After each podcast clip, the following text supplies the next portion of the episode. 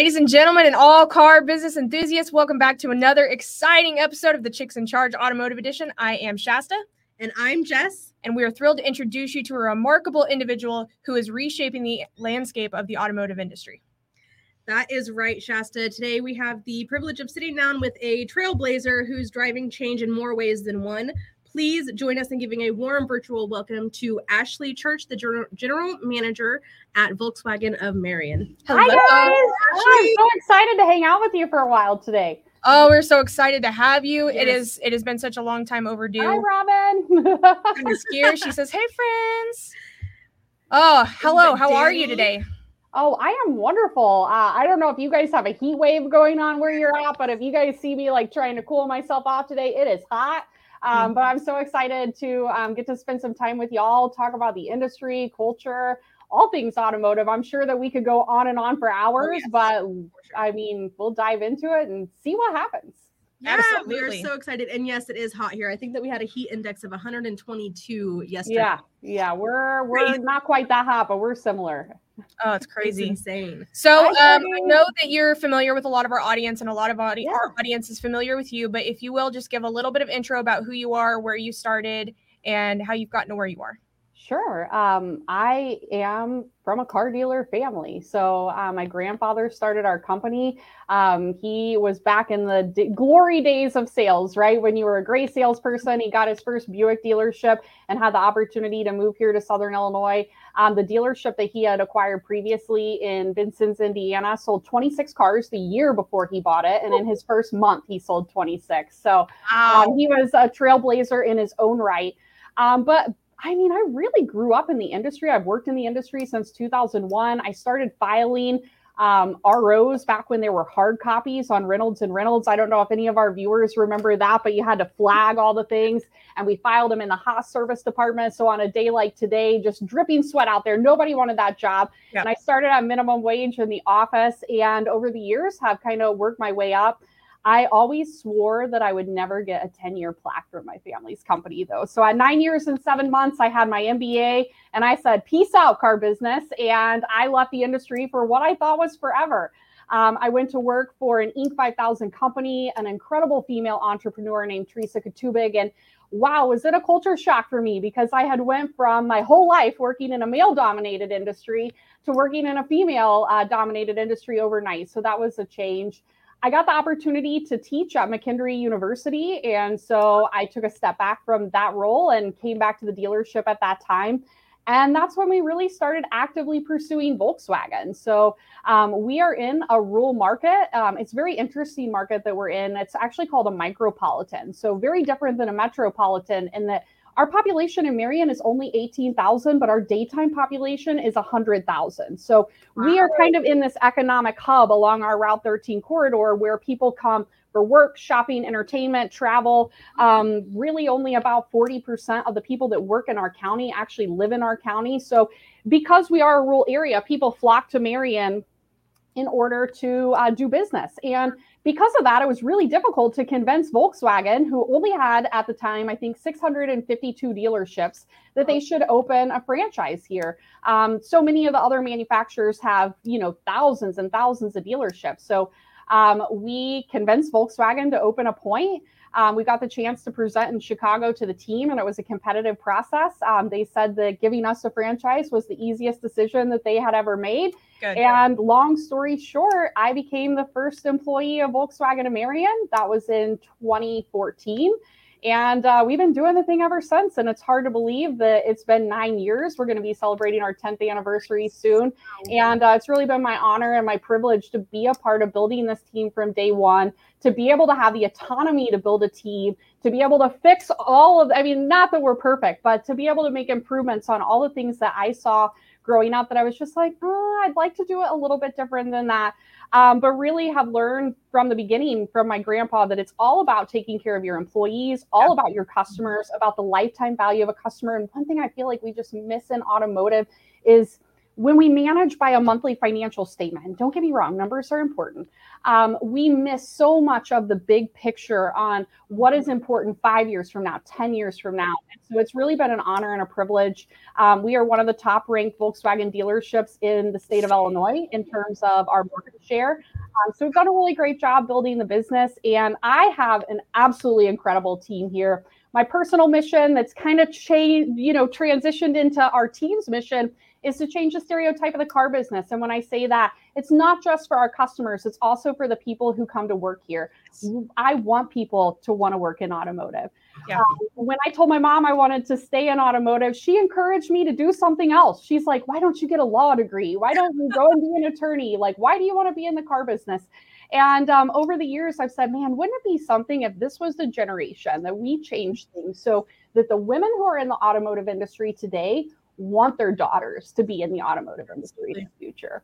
Yes. So that's a little bit about me, uh, my team, and um, we kind of our hashtag here at the dealership is not like the other guys.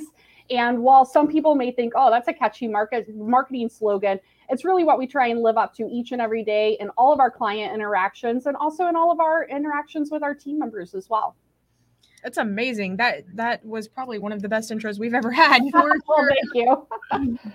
I really love that, Ashlee, because I have three little girls at home. So I've got three daughters. I'm a girl mom. I don't have any boys. And you said something in that, and you said, we want the industry to be something that where we want our daughters to go when they're yeah. older. And my nine year old to this day will tell you when she gets older, she is going to sell cars. That's awesome. One way or the other, whether it's whether it's selling cars as a vendor like mom or whether it's in the dealership selling cars. And that is that's her thing. And I'm so excited for her to be able to watch Shasta and I and all of the amazing women in the industry. Mm-hmm. I mean, I bought uh, Melanie Borden's book, um, My Mommy Sells Cars. I haven't heard of that one. Yes, it's a paperback oh, that's awesome. on Amazon, and I love it so much. And it'll be in my cart as soon as we're done with this show. I'm a dog mom, so I don't think that they're going to grow up to uh, sell cars someday. But I'm hopeful that we're going to change this for so many women in our industry and yeah. really show people what kind of opportunity that we have in automotive. Yes. Because when you work for the right dealership, the opportunities are really incredible here. Yeah, yes. absolutely. So uh, you said something earlier that um, made me curious. So you chose Volkswagen. Volkswagen didn't choose you. So how did you come upon the decision to seek out Volkswagen in specific and want that franchise out of all of them? Oh boy. Well, I didn't know you were going to ask that question. Um, so uh, one thing that I am a pro at is I am a professional pivoter. I always joke that if something ever happens here and I've got to get a job and update my resume, I'm going to change my title from general manager to professional pivoter. Uh, because go. the reason that we solicited Volkswagen was because of the diesel engine and the TDI. And I don't know if y'all remember what happened, but we don't have diesel engines and we don't have the TDI anymore. Ford F 150 is the number one seller in our market. We are in a rural area, in a rural market. So we really solicited Volkswagen um, because they had the TDI. But since then, we've been able to develop the brand. And um, when we opened, I think we had less than 200 vehicles in operation in our area because the closest service center was two hours away. So we were really looking for a brand that we could partner with that we knew brought quality to our products and that German engineering, and really looking for a brand that, um, you know, there wasn't one just next door or down the road.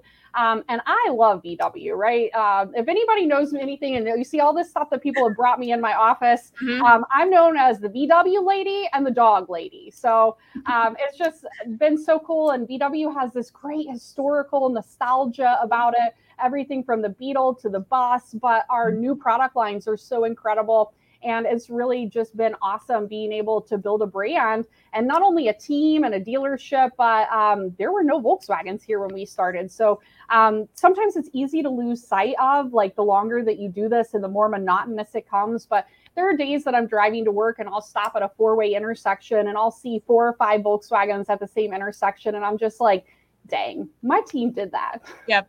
That's amazing. I used to do that when I worked in the Kia store here locally. Um, it brings such an awareness to you of, you know, looking at all the vehicles on the road. And at the time, um, the store that I worked at had like, I want to say 15% market share in a town of 50,000. But we were the same way that Marion is, where you get triple that in a day just because people drive to work yeah. here.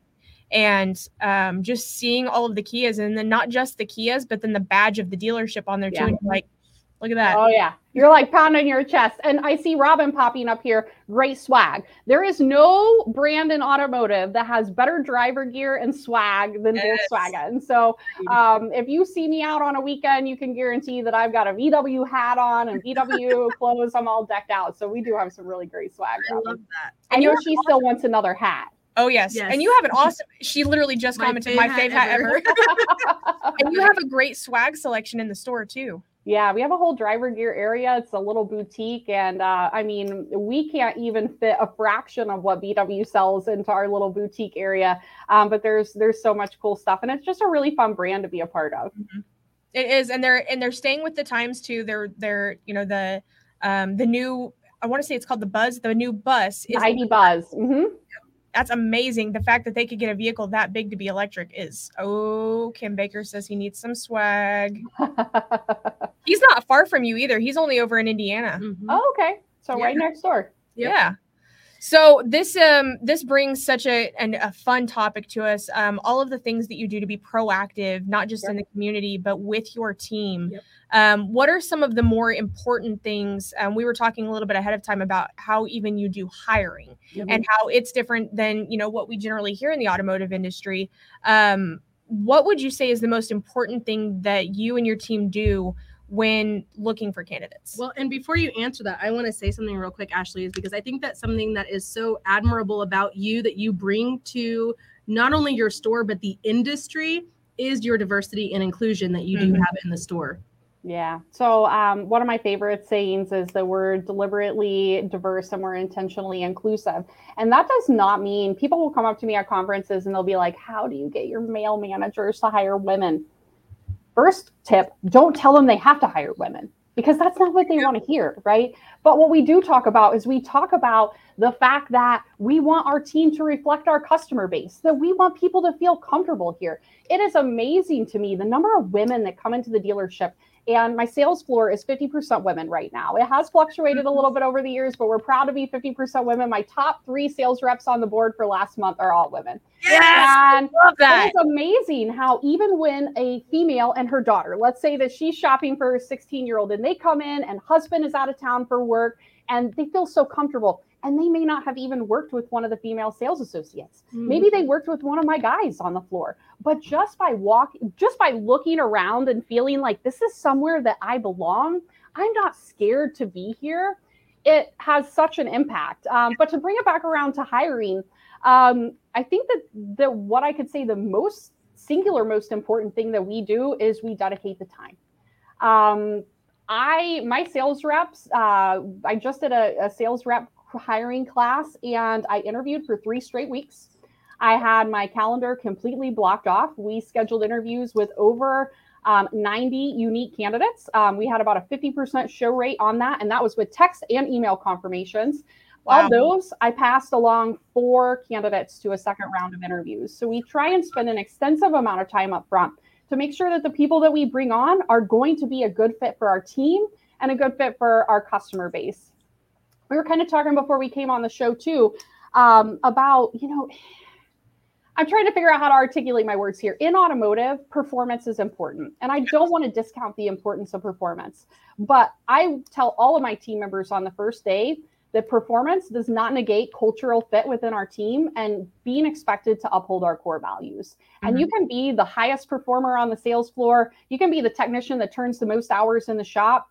And the reality is, if you can't uphold our core values, you can't work here. Because my team deserves better than that and my my client base deserves better than that. Absolutely. and going back to the time and dedicating so not only i i i still to this day nine years later am the person who sits in the quote unquote accountability seat of hiring for our store um, that's a very intentional reason because i want to be the person that helps hand select the team that we bring on and that our team is going to invest in not that other managers aren't part of the process they most certainly are um, but it's so important and my reps that just came through in sales training did not talk to a client face to face on a showroom visit for about 60 days after they were hired. Whoa. And if you would post that in a variety of the Facebook groups that I'm in, I would be completely crucified and completely blasted you for having that philosophy.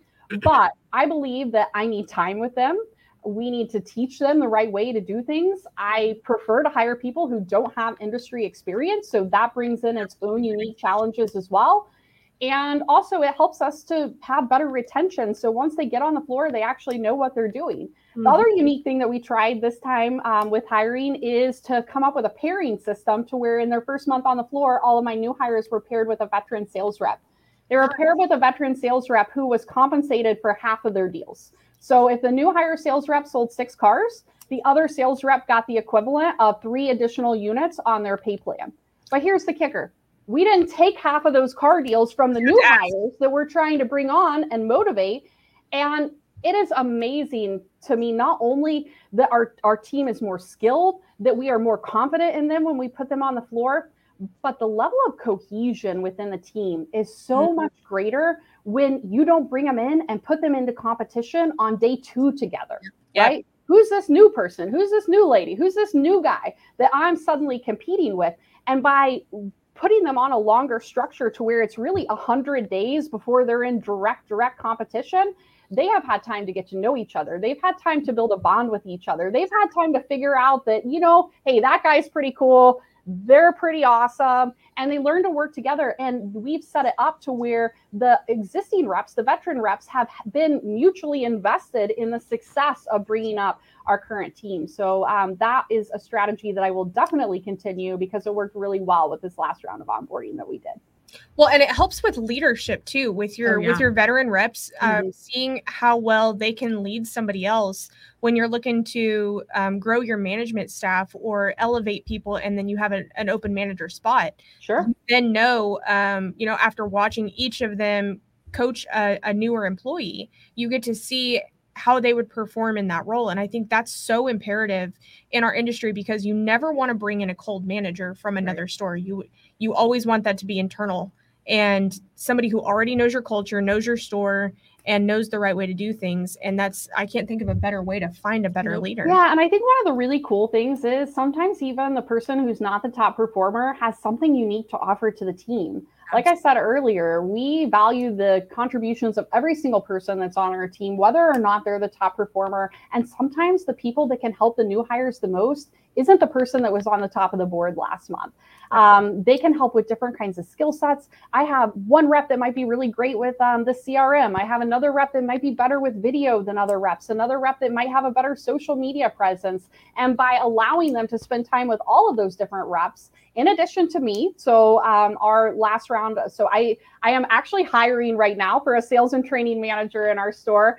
Um, we do have a career website. We are not like the other guys.com. So if you're interested in the position, we can definitely um, would love to speak with you. Um, we have a really unique setup in our store though. So I do not have a BDC. My reps handle everything from cradle to grave. And not only do they sell cars, they also acquire inventory. And we were actually featured in Automotive News as a best practice for how we have integrated our acquisition strategy onto our sales floor. And they handle all of those things. So there it, it it's kind of a hybrid, almost like a BDC internet sales team manager role, but it's a true sales manager position that desks and appraises cars and has all of those things as well, um, because our team is directly handling the leads as well. So um, that's a that's another opportunity that we have available in the store. Um, I have had that position open for a year, and I will not hire until I find the right candidate for that position. So I am slow to hire.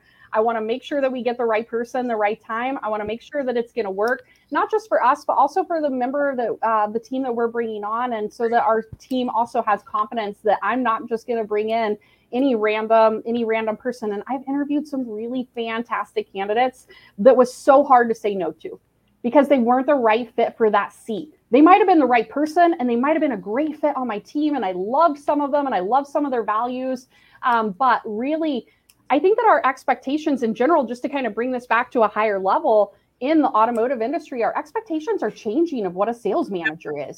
No longer is the most valuable person in the dealership the person who can go out and build rapport on the showroom floor and close a deal.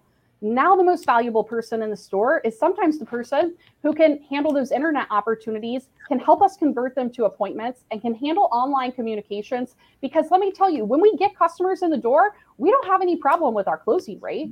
Good. But our opportunity lies inside the CRM. And so many people just think, oh, the CRM's another tool and it's something that I don't want to have to mess with. And like, we need an admin to handle that because like that's an admin's job, not a sales manager job. But that's where the opportunity lies in our So store. much gold in your CRM. Yeah, if the sales managers would honestly just log in and look at their internet leads and how, you know, whether it's their sales team handling them or a BDC, um, see the missed opportunities because of a lack of training Mhm. and the fact that I mean, I I have more experience than anybody on my team, and there's times where I log in and and look at leads and just say, "Oh my gosh, that's not how I would have handled it." I think that there's a little bit of an opportunity here that their lack of experience didn't allow them to see and i know that the perfect trained person would be that same way where they would they would find those opportunities falling through the cracks and it may just be a few but if that's two to three extra car deals a month Mhm. Mhm. that's still more than you I have mean, people are protective of their personal information on average, not everyone, but let's be honest. We don't get hundreds of leads that come into our system every month because people just decided that they want to go and give us their phone number, their first and last name, their address, and their email address. Mhm. But we look at it and we say, oh, that's just a lead. And in our store, we don't even really, I mean, we use the term lead because it kind of goes with the CRM and the verbiage that people see. But I mean, those are opportunities. They're Yes. not really leads. And I see Bobby popping on. Um, she'll be the first to uh, back me on that one. They're not leads, they're opportunities. exactly Absolutely. it's true and and they're they're looked at as a headache sometimes uh, when when those are those are hot customers raising their hand saying hey i i want more information. Please give me more information. And you know a lot of a lot of teams will just barely touch at it or and not even um, share the culture of the store. That's something i learned last night because i have never personally myself used kbb as a as a consumer. And i did for the first time last night. And i was actually just telling um, jess and robin about this earlier. I did not remember and i'm 10 years i've been in this industry i did not remember clicking a box anywhere that said you can reach out to me all i Right. wanted was the offer i then had three dealerships in the next 12 hours reach out to me i um, unsubscribed from two of them and one of the ones i unsubscri- unsubscribed from then texted me from a cell phone which is illegal Yeah. and um but i never i never told a dealership that i wanted to be reached out to but Mhm. that that opportunity right there is so important. That But that's also why it's so important to train with our teams, right? Um, you know, in that time that we talked about being in training with the team, and I was back there, my team sat down and they did KBB leads and they went through the process and Yep. they did TradePending and they saw how that varies. And they went out on our website and they submitted, you know, pre approval and how is that different than a credit application? And we talked about how these people are in different parts of the buying cycle and different parts of the funnel and different strategies to contact those customers. Mhm. Because you're right, Shasta, if you just call and say, hey, this is Ashlee from Volkswagen of Marion calling about your instant cash offer, you're going to be like, who are you? I didn't ask VW Marion to call me. But if your tone is more, hey, this is Ashlee and I'm with the Kelley Blue Book buying team here at Volkswagen of Marion, all of a sudden now we have aligned ourselves with that partner or that vendor that we are, you know, integrated with. But it's so important for our team. It's amazing to me how many people are answering leads that have never went online and submitted a lead like they were a consumer. yes Yes. you have to know how that journey bobby can i get a name in know how that journey is because um and it's it's one of the reasons why we even started our bdc but when people are handling leads that they don't know the journey Mhm, that's one of the fastest ways to lose an opportunity Absolutely. Right. And and having that that training that you do from your with your sales team and teaching them hey this is this lead source this is how we acquired this opportunity this is how we got to this one and the difference even between kbb and TradePending. That's something that maybe a lot of dealers or you know bdc reps anybody handling opportunities out there may not know but there's a big difference in how both of those leads are acquired. And so knowing before you ever hop on the phone how to handle one versus the other could be the difference in a 5 to 10% change in Absolutely. your show and sold rate. mhm. Absolutely. We have a question. Michael. From Oh, my the good, the bad, and the ugly. Okay, so we're gonna get dirty here. from Ashlee's perspective, could you give us a glimpse or examples of the good, the bad, and the ugly as far as the difference between a vendor versus a dealer partner relationship? Okay. Ooh, I know you can speak so Oh, well yes. on I can, I can. Yes. Um, So to me, a vendor is transactional. I write you a check every month. The leads come into my CRM. I don't talk to you. Maybe we do a monthly call, but I mean, it could have been an email, um, you know, or it could have been a PowerPoint that you sent over. Um, our partners are the people who are mutually invested in our success. Yes. And when I say mutually invested in our success, I don't mean that they don't get canceled if their lead, if their product doesn't perform. What I mean is that those are the people that at 10 p.m., if I pick up the phone and call and I say, Hey, we're having a struggle in our store, they say, What can I do to help you? Mm-hmm. What can mm-hmm. I do to better understand your store?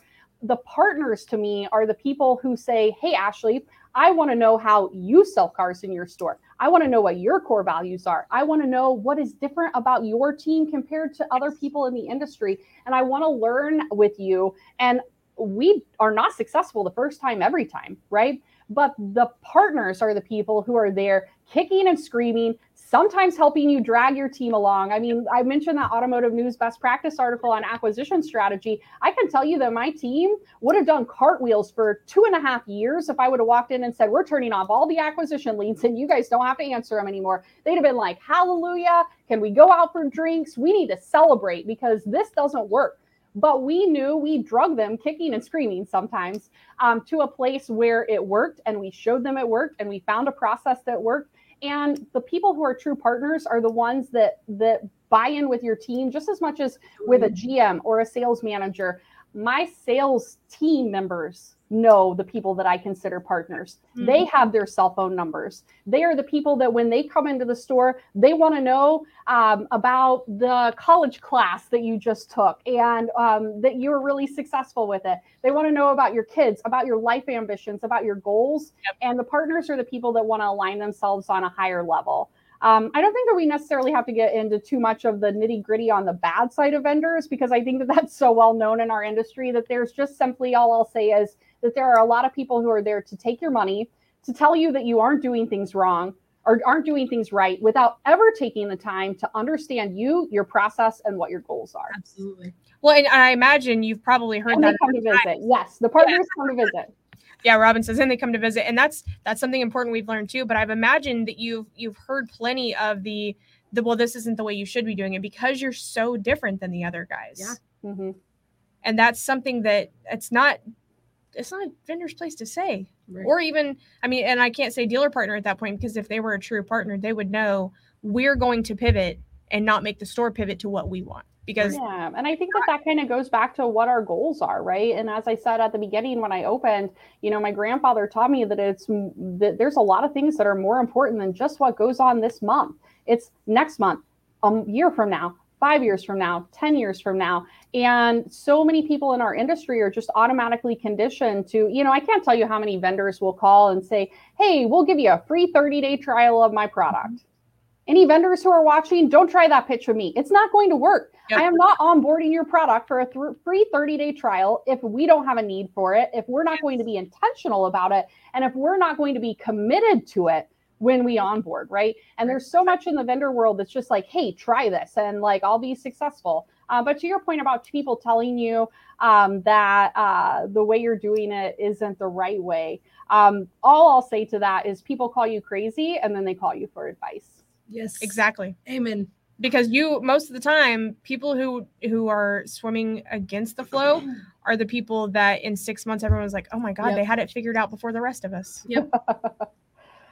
Right. And success may look different for me. Um, we are in a lower volume store, but I have no desire to be in a metro market, in a metro store. I love my team. I love my store. Does it mean that I want to sell more cars? Absolutely. I always want more. I always want my team to do better. I always want them to have more personal success so that the store can have more success as well. But what success looks like to me isn't what my paycheck is this month. Success yep. to me looks different in terms of five years down the road, 10 years down the road, and really being a part of a team. Um, you know, I tell people, yes, I sell cars. Yes, we service cars. But at the end of the day, um, that stuff isn't the stuff that gets me excited. The stuff that gets me excited and up in the morning is feeling like I'm making a difference. And my team gets to feel like they make a difference every day when we come to work. Yeah. Yep. And so I know I don't know if she's still here. Courtney Pascal was watching earlier, and we Hi, had Courtney. done an episode with her that was all about being involved in your community. And I know just from knowing you personally that that is something that is also very near and dear to your heart and the entire team Yeah. there at Volkswagen of Marion.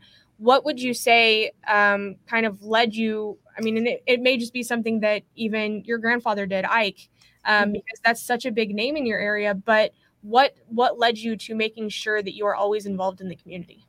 Yeah, I mean, I think from a young age, I was it was just always beat into my head that your community is the people who support you. And so many people have, you know, th- this philosophy of like, again, um, if we spend money today, you know, you go to NADA Academy, and I love NADA Academy. I'm a graduate, right? Um, but there's this formula, right? Um, if you spend X this month, you need to recoup that investment within X number. It needs to provide a X number of times return on investment. And while financial management is important in the dealership, sometimes you have to lead with your heart and with your gut. And you have to know that when we do, I have this saying, and it's if we do the right thing, it's generally always the most profitable thing in the end. It may not be this month on the financial statement, but a year from now, five years from now, 10 years from now. We talk about retention on our sales floor. Does anybody think that your sales reps like to sell someone a car who comes back six weeks later and their transmission's out? And we're going to send that sales rep to go tell the customer that we're not going to do anything for them because they declined the warranty in the finance office. And then we expect to retain that person while we're sitting here paying managers an exorbitant amount of money? No, right? Um, so I think that so much goes into the culture. You know, part of our core values is that we re, um, that we commit to resolving problems quickly and fairly. And you know, everyone in my service department does that. If somebody comes to me and says, "Hey, Ashlee, I resolved the problem and it cost us this dollar amount," I'm not even going to blink an eye. But I think that you have to be prepared for that. You have to plan for that financially, and you have to build that into your profitability over time. I have slush funds all over the place so that when things like that happen, we don't have to take a hit on our bottom line for this month. That there's an account that's already got money banked into it, and Yeah. we just keep rolling. We take care of the problem, and wow, is my life so much less stressful when we just resolve customers' problems instead of them ending up in my office. Yeah, Right. because your your customer retention at that point will be so high because they're always going to remember the people who treated them right and treated them like family. And you know, um, if if there was something that we did that that didn't, you know, live up to your standards, they got you in this position, we're going to do anything we can to fix it. Even if we didn't do anything, Yep. Sure. we're still going to be here for you and be that person that that helps solve this for you, so that you're not having to wonder, you know, how you're getting to work tomorrow. Right, right. And you know, to go back to to the community piece of it, our community is our livelihood and I and I'm not saying that I would operate differently if I was in a metro market. I certainly wouldn't, but I think that it's even more important when you're in a rural market that that you operate with a high, very high level of integrity, right? I do not have a revolving door of hundreds of thousands of people that I can just bring them in on one oh, sorry, I just hit the computer. I can bring them in on one price, I can addendum them $10,000, I can blow them out the door and um, I can just move on to the next customer because word travels quickly. And the one thing that I'll say, we have phenomenal reviews in our store, but Mhm. what gets me isn't the five stars. What gets me are the things that people write. When Yep. people say, you know, I was nervous to come in, but I had heard such fantastic things about you. But I thought, like, oh, come on, like, could it really be? And I walked in, and people talk about the way they feel when they walk into our dealership. Yep. Um, I just read a review the other day that said, um, You were so nice to my son when he was here. And my son commented when he left that every single person that he t- saw in the dealership talked to him and smiled at him. That's Oh, so that's We important. underestimate the little things that make our customer experience. And we sometimes we put it all on the sales rep who's working with the customer to deliver the customer experience, but it's really the entirety of our whole team. Even the detail person or the technician that walks by, they get a vibe from that person, Yep. right? Your culture is like your personality. And people when when I see a review that talks about how people feel when they come in, that's just that's just like the best thing. And um, again, because I know we keep getting away from this community thing, but that's how people get here, right? And we ultimately sell them cars. But the community involvement piece is so important. And I don't do it with an expectation of profitability just off of the get go.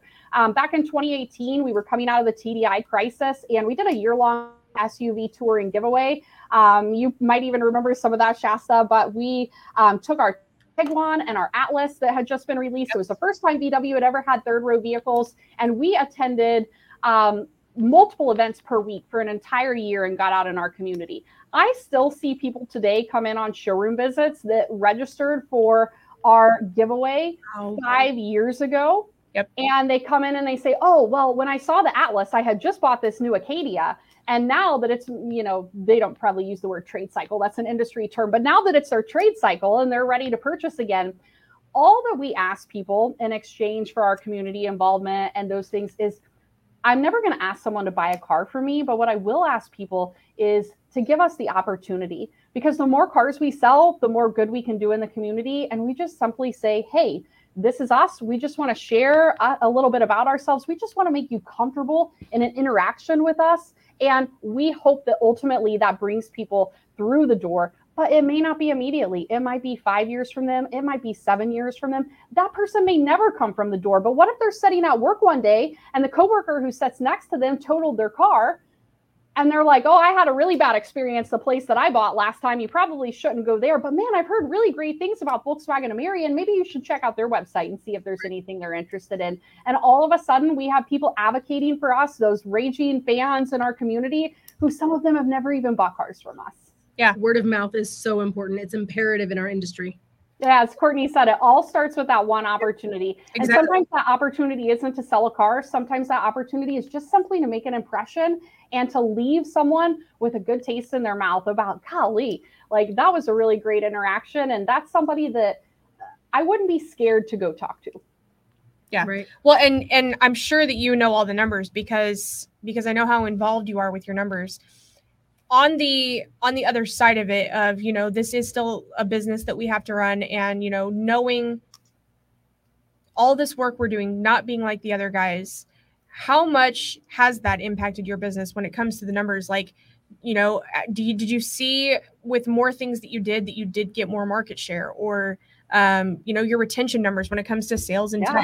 Well, absolutely. we have one of the top, um, you know, with Volkswagen, we're one of the top market share dealers in the entire central region. So it obviously works. We're in little old Southern Illinois and we're, um, you know, gaining market share on dealers in Chicago and have better market share. So it's, it's incorrect to say that there is an opportunity in a small market. There absolutely is. And in fact, I find that there's more opportunity in a small market because I can get out and I can have those interactions with people and people can know me.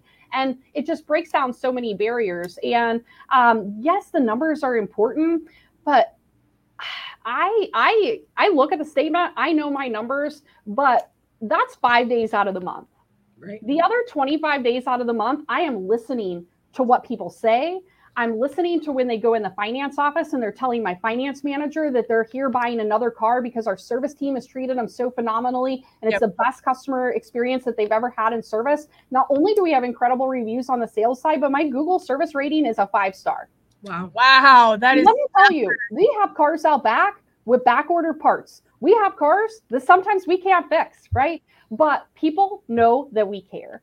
And that goes so far whenever you have a customer issue that you can't resolve sometimes, or that it's just a really bad situation. As my service director says, there's one thing that all dealerships on Route 13 have in common. If you drive around the back of their building, they all have cars back behind them that are broken and need repaired. Yep. But it's how we go about it. It's the compassion that we show our customer, and it's just knowing that that that we give a crap about it. Yeah, exactly. Absolutely. That part is so important when when you think about um, buying a car is, you know, it's it's such a well-known statement. So many people say it that um, a car is the second biggest purchase that anybody's going to make in their life. Okay, well, we buy more cars than we buy houses. So let's be mm-hmm. honest, it's maybe not second anymore. It is right. We do it more often. So yeah. um, yeah, absolutely it's financially, I mean, a larger amount, you know, next to a house. Yes, of course, you mm-hmm. know, I'm, I'm not out there buying other forty to fifty thousand dollar things. So, so sure, we'll keep it second in that sense. But when when people are making a purchase that large, and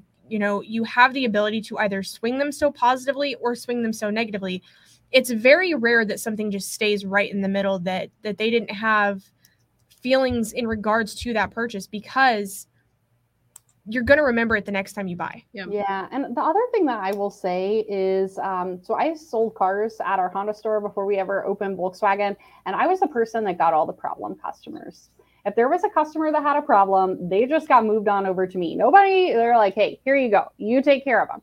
But what I've learned over time is when you take a customer who has a legitimate issue and comes into your office and they're raising their voice at you, and you're tempted to um, clap back um, because maybe we know that the customer is not always right, right? But we still show that compassion. And what I will say is those customers that have an issue that we solve that issue become our most loyal group of customers so mm-hmm. i look at a customer who is upset in my office as an opportunity to make one of the most loyal customers that you can imagine absolutely i was actually i was talking to somebody yesterday and i don't remember who it was that i was talking to and he said to me um, he said what would you rather hear i had a really great experience over at volkswagen of marion or you know, I went over there. I didn't have the great initial experience, but then the way they resolved it was seamless. Definitely that second what's one for a, me. What's a better conversation? Mm-hmm. Well, I would prefer we do it right the first time. I'm not going to say that I want to resolve customer problems all day. However, I think that the way you rectify a situation says a I lot do. more and I think that when people look through, like we were talking about Google reviews earlier, mm-hmm. um, I think that there is validity in having people who complain about you online because when someone just reads yes. through and they see, oh, they're fantastic, they're fantastic, they're fantastic, like it's just like, right, are they paying someone to come and do these reviews? But when you see a client that says, wow, I have this really big problem. They acted like they cared. Here is how they went yes. about resolving it. Um, that those are those are the reviews that I'm most proud of. I'm not saying that that's the review that I necessarily want the most, right. but I am yes. most proud of those. Absolutely. It, it's so important and we we know that so much. We you know, we started off this company doing social media marketing and one of the mm-hmm. biggest pieces we always wanted to make sure we had a handle on was handling of reviews. Because mm-hmm. a lot of times you'll see the GM handle it and they they won't have that ability to not clap back at the customer like you said mm-hmm. that they're going to defend you know their store's honor their hard work. And yeah you're not going to just sit here and say all this stuff about me. And so you know we try to take that out of their hands and okay we're going to love on this customer. We're going to treat them really really well because we want the opportunity to fix this. So we're going to see the review and you know take it to a sales manager's hey can you give us your side of what happened with this and where can we come to some middle ground what can you do to help them mm-hmm. and i'll tell you i i mean every time on facebook on google that we see those that's my favorite opportunity i would yep. rather see and this sounds so backwards but i would rather see someone being negative because it's such an opportunity to show everybody yes. else look what we can do to fix this yeah. and look what we're willing to do to make sure we get it right and i have a rule in my store with my team and I'm very clear about it and I don't play around about it. If they have a customer issue that they can't resolve and they are tempted to clap back, they are to immediately tell that customer something similar to, it doesn't seem like I'm able to help you resolve this problem. Let me have someone call you back who might be able to better help you. And you bring that customer to me. Because the last thing that I want to do is have a customer issue that escalates to me that the first 20 minutes of the phone call, I have to hold the phone out this far because they're complaining and they're yelling and they're telling me mm-hmm. that the manager didn't care and the salesperson didn't care and what they said and how it went back and forth. And now I have to wait 20 minutes to even find out what the customer's problem was and how to even start to resolve it because now I'm apologizing for my team or how they've acted. I say it like that happens, but um, you know, I'm very, very clear about it if you're tempted, if you cannot conduct yourself in a professional manner, you are to exit the the conversation with the customer and you are to tell them that I will call them back and I will take it over and I will handle it from there. It's so much just takes that care from that yes. higher level to actually be willing to invest that time in mm-hmm. in the customer. I wanted to read um so for the for the podcast itself where people can't see the comments michael had dropped a comment. Ashlee you are my new favorite gm much overlooked is the response to good reviews and bad reviews mm-hmm. professionally. You don't only review for joe who wrote the review but it is for mike who is reading reviews to decide whether to call you or not. Absolutely. I love that. Yeah. 100% and Courtney had Courtney had said something similar to what we were talking about. Upset customers are my favorite. Challenge accepted to make sure they leave smiling by the time Absolutely. they leave. One hundred percent. Mm-hmm. And that's such a missed opportunity in our business. Yeah. Sometimes I take cars back. you know, sometimes I go and I'm like, hey, sales manager, hey Ryan, um, got a doozy for you. You're not gonna like me much, but I resolved the problem. Yeah. But my yep. team knows that when we I don't want customers in the service lounge when they come back to service their car that I have to exit my office and walk around back to the detail shop and over to the side of the building because I don't want to walk through the service lounge because I don't want to make eye contact with the customer because I know that I have a customer that's left unhappy. Right. Um, so there are just so many, and, and there are so many things that we're told we can't do Well, who said we can't take back the car? Who said that once the loan is funded that we can't do an unwind with a lender? Who mm-hmm. says that we can't unwind an RDR on a car? We just don't want to.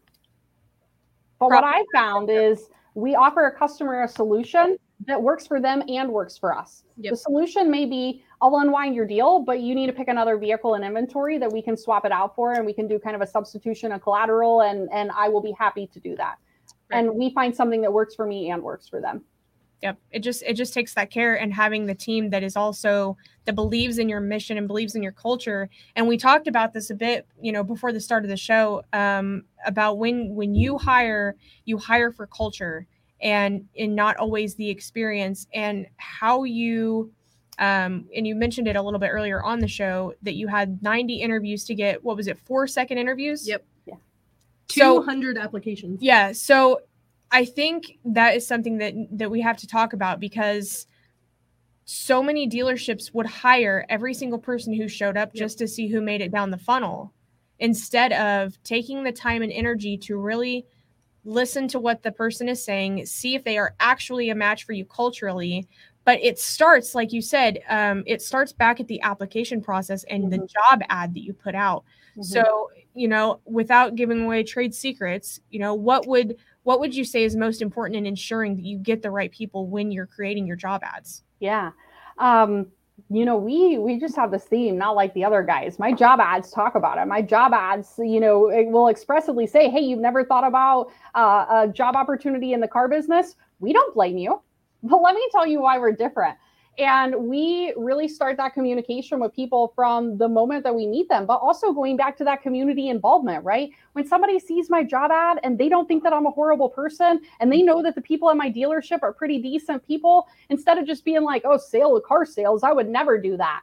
It's that interaction that you get with them that you may not get the opportunity. So, um, you know, just like with sales, we're trying to get our vehicles in the consideration set of a client we are trying to get in the consideration set of applicants. And I feel like that is a piece of the hiring puzzle that we just missed. I can't tell you how many groups I'm in that they say, oh, well, I'm posting on Indeed right now. And what's a better job board? Well, there mm-hmm. probably isn't a better job board. I mean, maybe there is, maybe there isn't. But what do people think about your dealership? Do the people in your community value you as an employer? Um, what does your job ad say? What is the title of your ad? All of those things go into it. And um, one of my favorite stories, and we were um, chatting about this, I think, um, you know, from Women in Automotive, we shared this um, when Erica and I presented, was um, our service. So one of the things that um, that I require is I require my team, my managers to interview a diverse candidate pool before they make an offer. Mm-hmm. That is how we have a, an intentionally diverse or a deliberately diverse team in our store. I don't tell them that they have to hire women. I don't tell them that they have to hire minority candidates. But what I do mandate is that they interview a diverse set of applicants. And if all the people they're interviewing look the same, then we need to go back to the drawing board and we need to figure out how to get a more diverse pool of applicants before we move forward with a hiring decision. So we were trying to hire for a service advisor and we were just getting the same applicants over and over and over again. And so we are like, okay, well, how are we going to increase the diversity of this candidate pool? We ran an A B test where we took the exact same job ad for an express service advisor, all we did is change the title from Express Service Advisor to Customer Service Liaison. And we went from a job ad that generated almost all male applicants to a job ad that generated almost all female applicants. And from that, my service manager interviewed a more diverse pool of candidates. And lo and behold, the person that he chose to fill the position was Samantha. And Samantha's now been on our team for I think coming up on three to five years. I lose track of time. You know, it happens so fast, but she's grown with us and been with our organization. And she's a great advocate for our customers, and customers love her when they come in to see her. But it all started by us saying, you know what? We're not interviewing a diverse pool of candidates. What can we do to change that and to make those little tweaks? Mm-hmm. I love that. That that's and so that's perfect. And so many stores lack the creativity to mm-hmm. think of something like an A/B test and to notice um, you know we're we're only getting one type of person for and especially when you know your reputation is different than that. You're not like the other guys. Mm-hmm. so why are those people not applying? And so you had to be that forward thinking to think i need to go back to the very beginning of this and look at the ad and see is mm-hmm. this something that would attract a different audience? And if not let's change it and test it against another. So many people won't think of that or they just won't care Mm-hmm. Well, and, and automotive, I know that we touched on this, but automotive is not top of mind as a career opportunity as right. it is. So you guys are already having to battle that on Mhm. top of everything else that goes into that hiring process and headache. Mhm. Yeah, yeah. It's it's we're trying really hard to make this a friendly environment for all. You know, this, Yeah. this isn't Here's the thing, and I do want to say something really quick. So everybody thinks that women don't want to work in the car business because of the hours. And that might be a piece of it.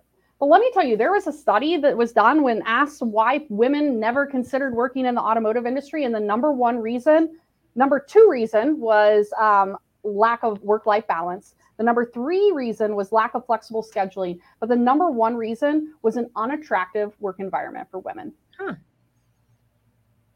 I'm not That- surprised. I yeah, no, I'm not either. Like, it and doesn't surprise I mean, me. we had um we had another past episode that touched on that similar subject from Pedro Fox, where she was discussing, you know, her time in the business, and we see it. Um, and I know you're in the the same Facebook groups that I am, and there's one group in particular where it seems like there's always some sort of complaint of favoritism to a male a male colleague. There is, um, you know, um, sexual harassment. There's harassment in general. There is some form of I don't know if disrespect is the right word, but I'll use it right now because I can't come up with anything else. But disrespect to them because they're a woman in that role that men in the exact same role don't get. right. And it's a problem. I mean, we mm-hmm. know it because we see it, we're immersed in it, and it's our jobs to change it for them. Yeah, and I think that you know there is a divide in most dealerships between where the women are in the dealership, right? I don't have a BDC, but if I did, um, or most, de- let's just talk in general, most BDCs are women. Most of the office positions are filled by women, and then we walk around and we talk about non-revenue generating employees, Yep. and we put them in a class of people that's not as important as the men that are in our dealership. And I hate the term non-revenue generating Yes. employees. Every single person that works here has an important role. And let me tell you, if the titles don't get processed and if the customer's loan doesn't get paid off, they didn't have a good experience and we're not getting that five-star review no matter what a phenomenal job the sales team member did. You know, and and I did I jotted down something earlier and we kind of left the subject of you know customer satisfaction and resolving issues, but I jotted down chargebacks if any of you are general managers, one of the fastest things that I can encourage you to do is to quit charging your salespeople back for chargebacks. If I unwind a deal and I take a car back, I still pay the, pay the sales rep the commission. If Yep. I have an issue and I pay for a $500 service bill, I don't deduct what the salesperson made on their monthly pay for the last month. Because if I want the opportunity to resolve issues, are people going to escalate issues to me if they know if I resolve the issue that their pay is going to get cut? Nope. Nope. That's one simple change that you can make today. That was a mic drop right there. Boom. I mean, that's that's huge though because they're not going to like you said, they're not going to bring issues to you if they know it's going to cost them. Like if this is my mortgage payment or a satisfied customer, Why should they have to make that decision? Yeah, Because the check engine light came on the car after the customer left. Get Right. real, people. There's a cost to doing business, and it's on it's on our shoulders to handle that. exactly. Absolutely. That is so big. And I think that you have so much that you have done in your time there. And and like you said, you the Volkswagen has only been there for what, nine years? Yeah. Nine years. You've done some amazing things in those nine years, and that that award behind your head just proves that when you Mhm. won the 40 under 40. I love that. And it's it is such a true testament that um, you don't have to be 50, 60, 70 years old to make a change in this business. Yeah, you know, I, um, you know, the trophies are cool, but it's not about the trophies for me. It's about the fact that I know that I'm making a difference, that my team is making a difference, and that we can, we can, even in little Southern Illinois here, we can show an example that hopefully the rest of the industry can learn from. Absolutely. I want to ask, um, are you going to be speaking at any conferences coming up? I know we're I don't have anything on my agenda. I might be at, um, at a couple conferences coming up, but I um, we've been a little bit shorthanded in the store, so I am looking to hire a sales manager. And once I hire a sales manager and I'm not as active on the floor, I very much look forward to getting back on the conference circuit again. Uh, but if you are interested in that, again, our career site is we are not like the other guys.com, and you do not have to have prior sales manager experience to apply. I am looking for someone who's led a team, and if that is an internet sales team or a BDC team, you're probably the person that I want to talk to. I'll see what I can do awesome. to to help connect you. We have um, a great group of people who have a ton of BDC experience or internet sales team that have Mhm. led um, that I can look through and see if if I can connect you guys. And um, if you're listening to the show, please share with anybody who you know that fits that bill. I'm sure that they don't have to be local to Southern Illinois. Um, I know that there have been plenty of people who have moved across the country to come work for Ashlee and her team, and to be a part of something as amazing as Volkswagen of Marion is doing. Yeah, I would love the opportunity to chat. And um, I will tell you that I'm a great recruiter. I believe it too. Ashlee, thank you so much for coming on the show today. It has been yeah, absolutely. speaking with you, and you dropped the mic several times Yeah. during this during this episode. So we are so excited to get this up and live. Where can people reach you outside of the website if they need if they have a question, if they would like advice? Where can they reach you at? Yeah, my email is Ashlee with two E's, A S H L E E at VWMarion.com. You can also find me on Facebook. Um, I'm not as active on LinkedIn, so if you send me a PM there, I'll probably check them after the show. But um, Facebook, um, email is the best way to reach out to me too. Um, and the only thing that I would uh, just leave behind is um, the standard that you walk past is the standard that you accept. I love that. That's huge. There's that mic drop again. I know. How many mics? How many mics do you have that you could just keep dropping? A lot. This Yeah. is this is such a stellar episode, and it speaks for everything that we're trying to do. The whole reason we started this show, the reason why we're, you know, looking to to grow a community of of people in the industry who are doing the right things. And it's not it's not always just going to be the women. You know, when we first started this, we we had such a focus on women, but there's so many men out there who are also pulling for the same goals and. Um, you know, some of them were commenting in here, commenting in here. You know, You know, Fred Lenartz, Yep. Kim is Baker. mhm, Kim Baker. They are all they're all You want to talk about those partners? Yes. yeah yeah, they're all very much allies they are those partners um, and they care and it's it's going to be more than women. So that I, I can tell you that some of the most valuable forces that we have in the industry speaking out for women are some of the great men that we have um, that are great friends and great advocates and want to understand more. And um, will come with those questions and say what do you think about this? What do you think about that? How do you think that we can change this? And those are the people who are trying to push the industry forward just as much as us women are. Absolutely. exactly. And it's it's so important to have those those people in your corner and to also be an advocate for them too you know um it- Oh, I'm gonna cry. You make us so proud. So my team is commenting now. They're just so awesome. you are such a shining light for them and um, you know we see it in their love for the store you know i've been connected with Sherelle on facebook for a few years Mhm. and you know have always watched you so much to the point where when i see anything volkswagen related my brain immediately goes to you so Yeah. um, just know it reaches so far and wide even further than southern illinois Absolutely. Thank you so much. That's our goal. We just want to make a difference. And you are and i, I hope that um, you know sharing this episode can inspire other dealers to do the same thing Yeah, Absolutely. wonderful. It was so wonderful catching up with you ladies today. It has been too long, so let's not make it this long till we have our next conversation. Well, I actually have something top of mind that I want to talk with you about um, later on this week. So Shasta and I will be reaching out to you soon. All right, sounds good. Well, have a great day, ladies. You Thank too. you. All All right, guys. We'll go ahead and wrap up now. In a world where you can be anything, remember to be kind. So whenever you go out into the world this week, remember to light it up. I am Jess, i'm shasta and we are the chicks in charge. Thank you so much for watching, guys. Have a great day.